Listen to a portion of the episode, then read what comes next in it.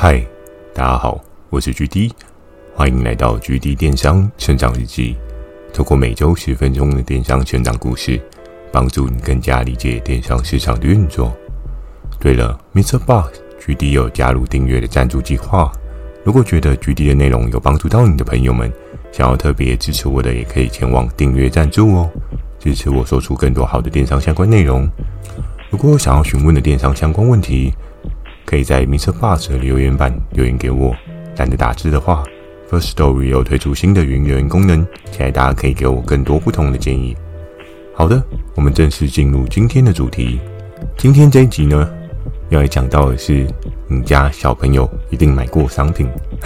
讲到跟小朋友相关的电商商品啊，应该很多人脑袋就会有各式各样不同的想法，不同的产品在你的生活当中冒出来哦。那小朋友到底有需要是什么样的产品？这一些，我相信最了解的一定是家里已经有小朋友的这一群爸妈们哦。因为爸妈对于小朋友的一些栽培啊、培养啊，或者是他需要什么样的备品啊，上学需要买到书包啊，还是说出生之后有各式各样的开销嘛？或者是各式各样的商品都需要去做一些采购，所以呢，我们就可以俨然发现，小朋友市场也是一个很大的市场。那当然，很多人可能会说：“诶，GD 不对啊，现在越来越少子化，小朋友市场还会如此的大吗？”而在疫情年间呢、不知道大家有没有注意到一个新闻哦，就是因为大家很常防控嘛，或是因为一些政策的关系，你没有办法出门，必须待在家里。诶，就造就成夫妻可能有更进步的机会去生产小朋友，这是一个可能啊。当然也有另外一个新闻报道面是说，诶，平常没有这么密集的在一起，然后突然这么密集的在一起，很容易吵架，甚至离婚率提升啊。这些事情，哎，有时候很多事情都是正反两面都有哦。不论如何呢，假设在疫情年间有幸家里也多了一个小朋友，我相信你应该也会思考说，诶。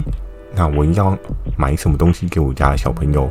什么东西是我们家的小朋友需要必备的哦？那时间要切回在当时的时候，这个当时呢，应该至少有个七八年吧。七八年前，小朋友一定买过的东西是什么呢？在故事的一开始，依旧的，我回到了我每天生活的现场哦。每天呢，除了挖宝的时间，更重要的是我要去 study 对应，诶，传说又卖了什么，Tank 又卖了什么，谁又卖了什么，还是说其他其他外部的进网他们卖了什么？所以我们很常会一直一直去看的是，诶，什么东西卖，什么东西 OK，什么东西有机会。在那个时候呢，俨然发现了一个很特别的产品哦。这个特别的产品呢，就是传说带回来的产品哦。哎。GD 啊，讲到都已经快要两百集了呵呵，怎么都还在抢传说啊？但不得不说，传说真的有它的两把刷子，所以真的到很后面，你才会发现距离我的价值存在到底是什么样的水位哦。但我觉得没有关系，传说厉害一点也非常值得跟大家分享哦。因为就像很多伟人传记嘛，我们总是剖析出很多厉害的人，他们到底怎么样成功。那我们才能够从中学习一些不一样的眉眉嘎嘎，我们才能够从中学习一些不一样的眉角嘛。那在那时候的平常的生活当中啊，我在看对应的产品，然后看着看着，诶，怎么有一个小小的东西，然后价格又没有很贵的东西，突然卖了起来。在当时呢，如果我没有记错的话，大概一个销售周期。两到三万而已，很多人会想说：“哎，GD 不对啊！你之前讲到的那些大档都是超过十万，诶，是你们品牌是你们平台的水位下降了吗？是流量变不好了吗？怎么会这个销售水准这么糟糕？”但是要看你切入的点是什么。有时候我们在看的有点像是那种正准备要起涨的股票。诶，当股票快要涨的时候，就很多人像在投资市场的人会有所谓的盘感嘛啊，在电商的对应的窗口啊，因为时常看各式各样的商品，所以你也会有对于商品一种敏锐感哦。那我们应该要叫什么感？没关系，大家在下面分享留言给我好了，我也还没想出来要叫什么感，反正就是一种 feeling 啊。所以你看着这样就觉得，嗯，这东西应该会爆。然后在那个时候呢，我看到了这个商品，第一个 moment。我就想说，诶，那我的合作伙伴有没有机会带来类似的产品？我的合作伙伴这个东西有没有机会拉有搞头哦。然后在那个时候呢，我就开始去积极发邀请给各式各样的合作伙伴。当然，在那时候，可能我选项就又更多了，有 MJ 啊、M 夫人啊、S 哥啊、W 姐啊，然后琳琅满目的人。但是在这一次呢，我选择的是一个之前没有跟大家介绍过的。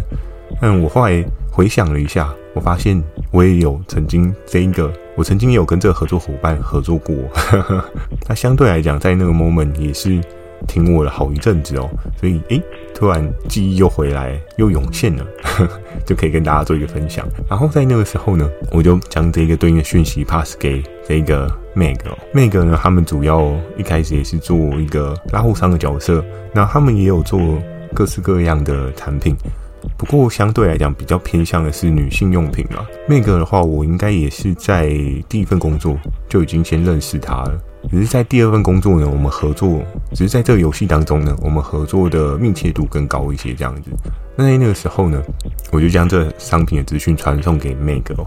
然后 Meg 那时候收到，他就说：“哎，GD 啊，这东西确定会跑吗？”我说。但我目前看到数据，我觉得它成长的曲线是蛮可怕的，就如同一根股票，对不对？突然涨停了，哎，要不要买？嗯，身为韭菜的我不买，怎么怎么可以呢？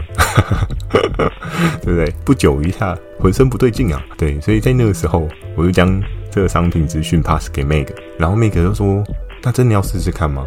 因为 Meg 他会有一点排斥的心态，主要是在于他们原本的。呃对类别呢，比较偏向是女性服饰类别，然后可是他们对于生活百货是一概无所，他们对于生活百货其实是蛮不熟悉的。相对来讲，他需要去说服他的老板啊，说，诶，这个东西平台的窗口说这个东西还不错，我们要不要试试看？所以在那个时候呢那个就稍微有点犹豫，但在那个时候我也替那个打了一个强心针，我说这个商品它刚上去已经卖了这样的水位，更重要的是什么？更重要的是，它体积很小诶、你今天就算帮我进一箱好了，也不会在你家的仓库任何很大量的空间呐，所以可以试试看呐。那那个时候呢那个就说：“好吧，我去帮你申请看看。”而非常开心的事情是什么？当天的下午那个就马上回复我，他就说：“哎，GD，我们老板说这个东西可以，那我们赶快去找样品，然后。”赶快来寄送给你这样子，所以呢，就衍生了后续的一个状况。后续时间一天一天的走，那当我们那当然我们知道这个 sample 它要这么快的到达我的手上，也是需要一点时间的哦，对不对？不是每个人都用 FedEx 啊，没有那么快的啦。所以在那个时候，我也稍微等了大概快要一个礼拜左右。然后在这一个礼拜之间呢，发生了什么样的事情？哇，我相信应该很多人可能没有猜想到，一档当初一个销售周期大约三万左右水准的产品，它竟然在一个礼拜之中跑到五十万，哇哦，太 bravo 了吧，对不对？怎么会是这样的状况？对，没有错，有时候商品啊，就是当它涨停的时候，会涨得更夸张哦。如果你真的踩到一个风头，哇，真的飞起来，不是一件很困难的事情哦。那当然，很多人会说，哎，举例在现在还有这种可能性吗？嗯，经济的状况真的不是很好，大家还是要保守一点，没有关系。但我觉得每个世代有每个世代的爆品产出方法啊，所以不见得说没有这个可能性。但是在于你有没有掌握到市场的需求切点哦。那那个时候呢，一个礼拜过后，那个终于跟我约说，哎，兄弟，我当面把这个 sample 交给你好不好？然后我说，哦，好啊，没有问题啊，我等你这个 sample 等很久了，因为在这一个礼拜，你知道。一个对于看到人家涨停了之后，然后你没有办法赶快跟上去去当韭菜那种悸动的心情，我相信应该很多人都能够理解哦。所以那时候我就想说啊，我赶快进场啊，我要想办法赶快进场啊，对不对？很多人都要进场了，我还在这边拖台前，在干嘛呢？对不对？就跟之前有一集讲的这么慢是在生小孩是一样概念哦。当然，在这个过程当中，我也是非常积极的布局 Meg，我会跟他说：“哎，Meg，快啊，快啊，卖起来了，快啊！”然后 Meg 也是非常有压力哦，他说：“哦，距离不要再催我，已经很快了，我们已经发最快的，那时候好像是发顺丰吗？我不知道，但不是 FedEx 啊，FedEx 应该会更快，只不过嗯，对嘛，投对他们来讲，投资报酬率可能发 FedEx 太夸张了一点哦，所以在那个时候，Meg 拿给我的时候，我对那天画面还非常非常有印象，就是。”因为我们在呃，我在一楼的地方，因为我们公司是需要换证的，所以为了让 Meg 比较方便一点，我就在一楼跟他交接这个重要的 sample。然后当然也是一个很重要的点，我那时候还有另外一个考量是，这个 sample 如果是用邮寄的到我公司，会不会被其他的竞争对手？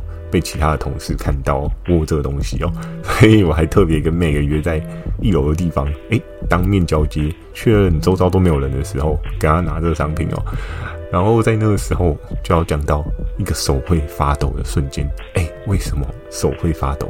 你知道吗？当你已经意识到这产品啊，它有五十万的销售水位的量能啊，哇！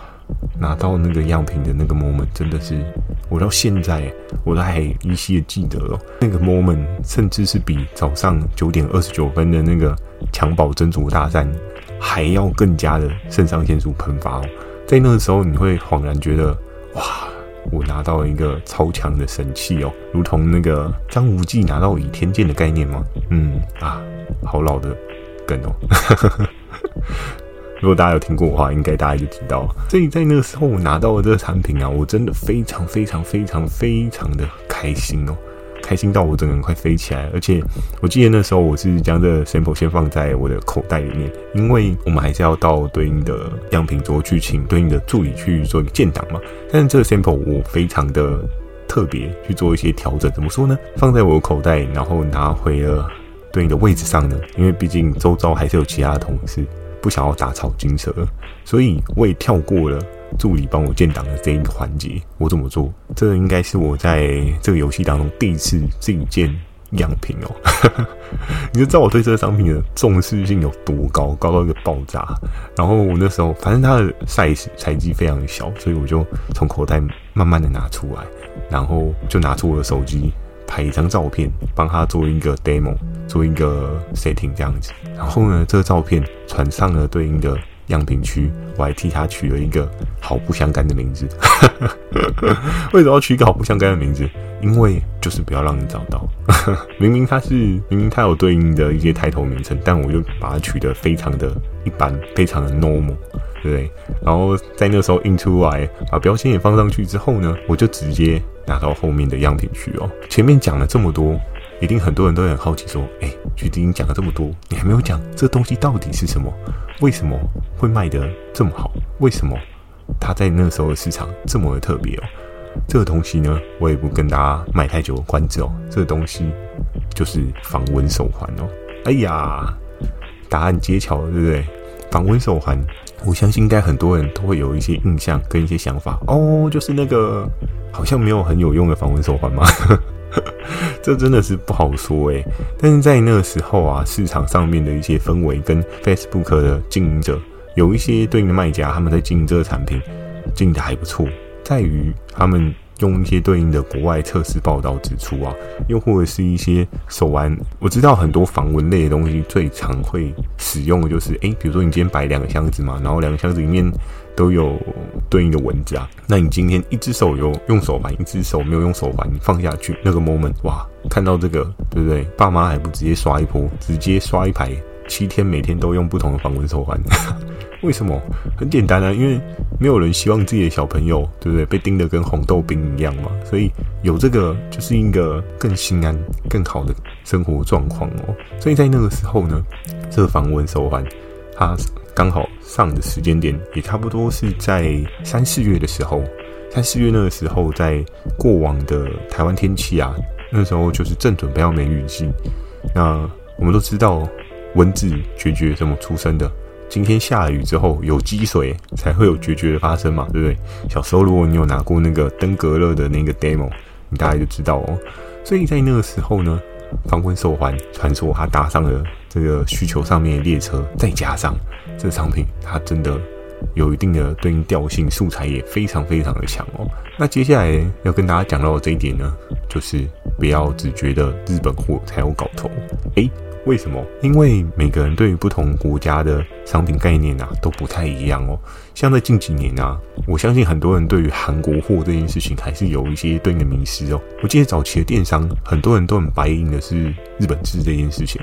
但在近几年啊，韩国制跟日本制啊，已经从一开始可能是一个相对落差较悬殊，可能大家对于韩国制的 quality 是二。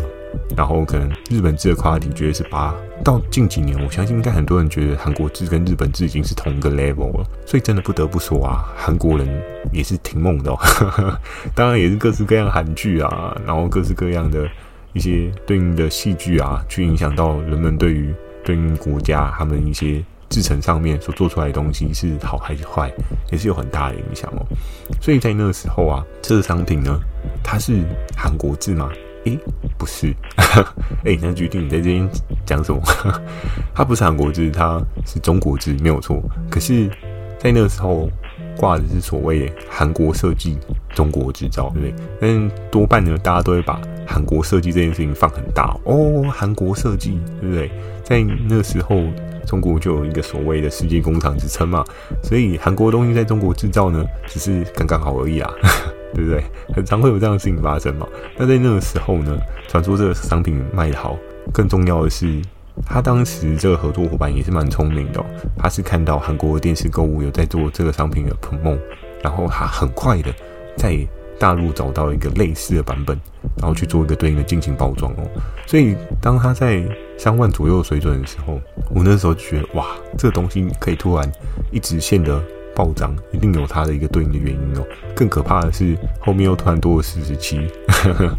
不过这一些数据都是大概的记忆啊，真的没有记得实际的状况。但是差不多在那个周间 range 左右这样。所以哇，从三变到五十，我相信应该很多人也很想要这样子吧。但现在电商市场要这样走，真的不容易。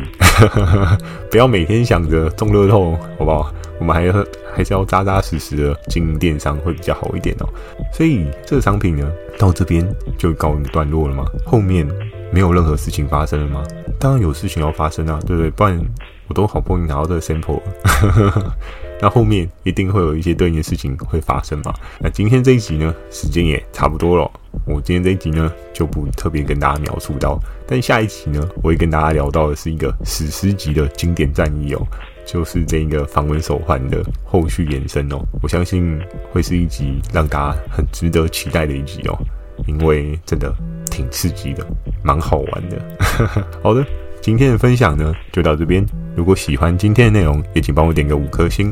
不管今天是在 MixerBox 啊，或者是在 Apple Podcast 啊，或者是 Spotify 啊，或是各式各样的平台，只要是你听的平台呢，麻烦给个五颗星吧。你的好评真的是我往前走的最佳动力哦！如果你想要询问电商相关的问题呢，也欢迎大家可以在 MixerBox 留下你的反馈及问题，或是你可以在 First Story 语音留言给我。如果觉得 GD 的内容有帮助到你的朋友们，想要特别支持我的，也可以前往订阅赞助哦，支持我说出更多好的电商相关内容。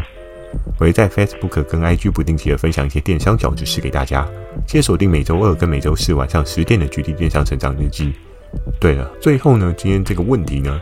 想要问答，我真的很好奇，有没有人曾经跟我一样有那个手抖的瞬间？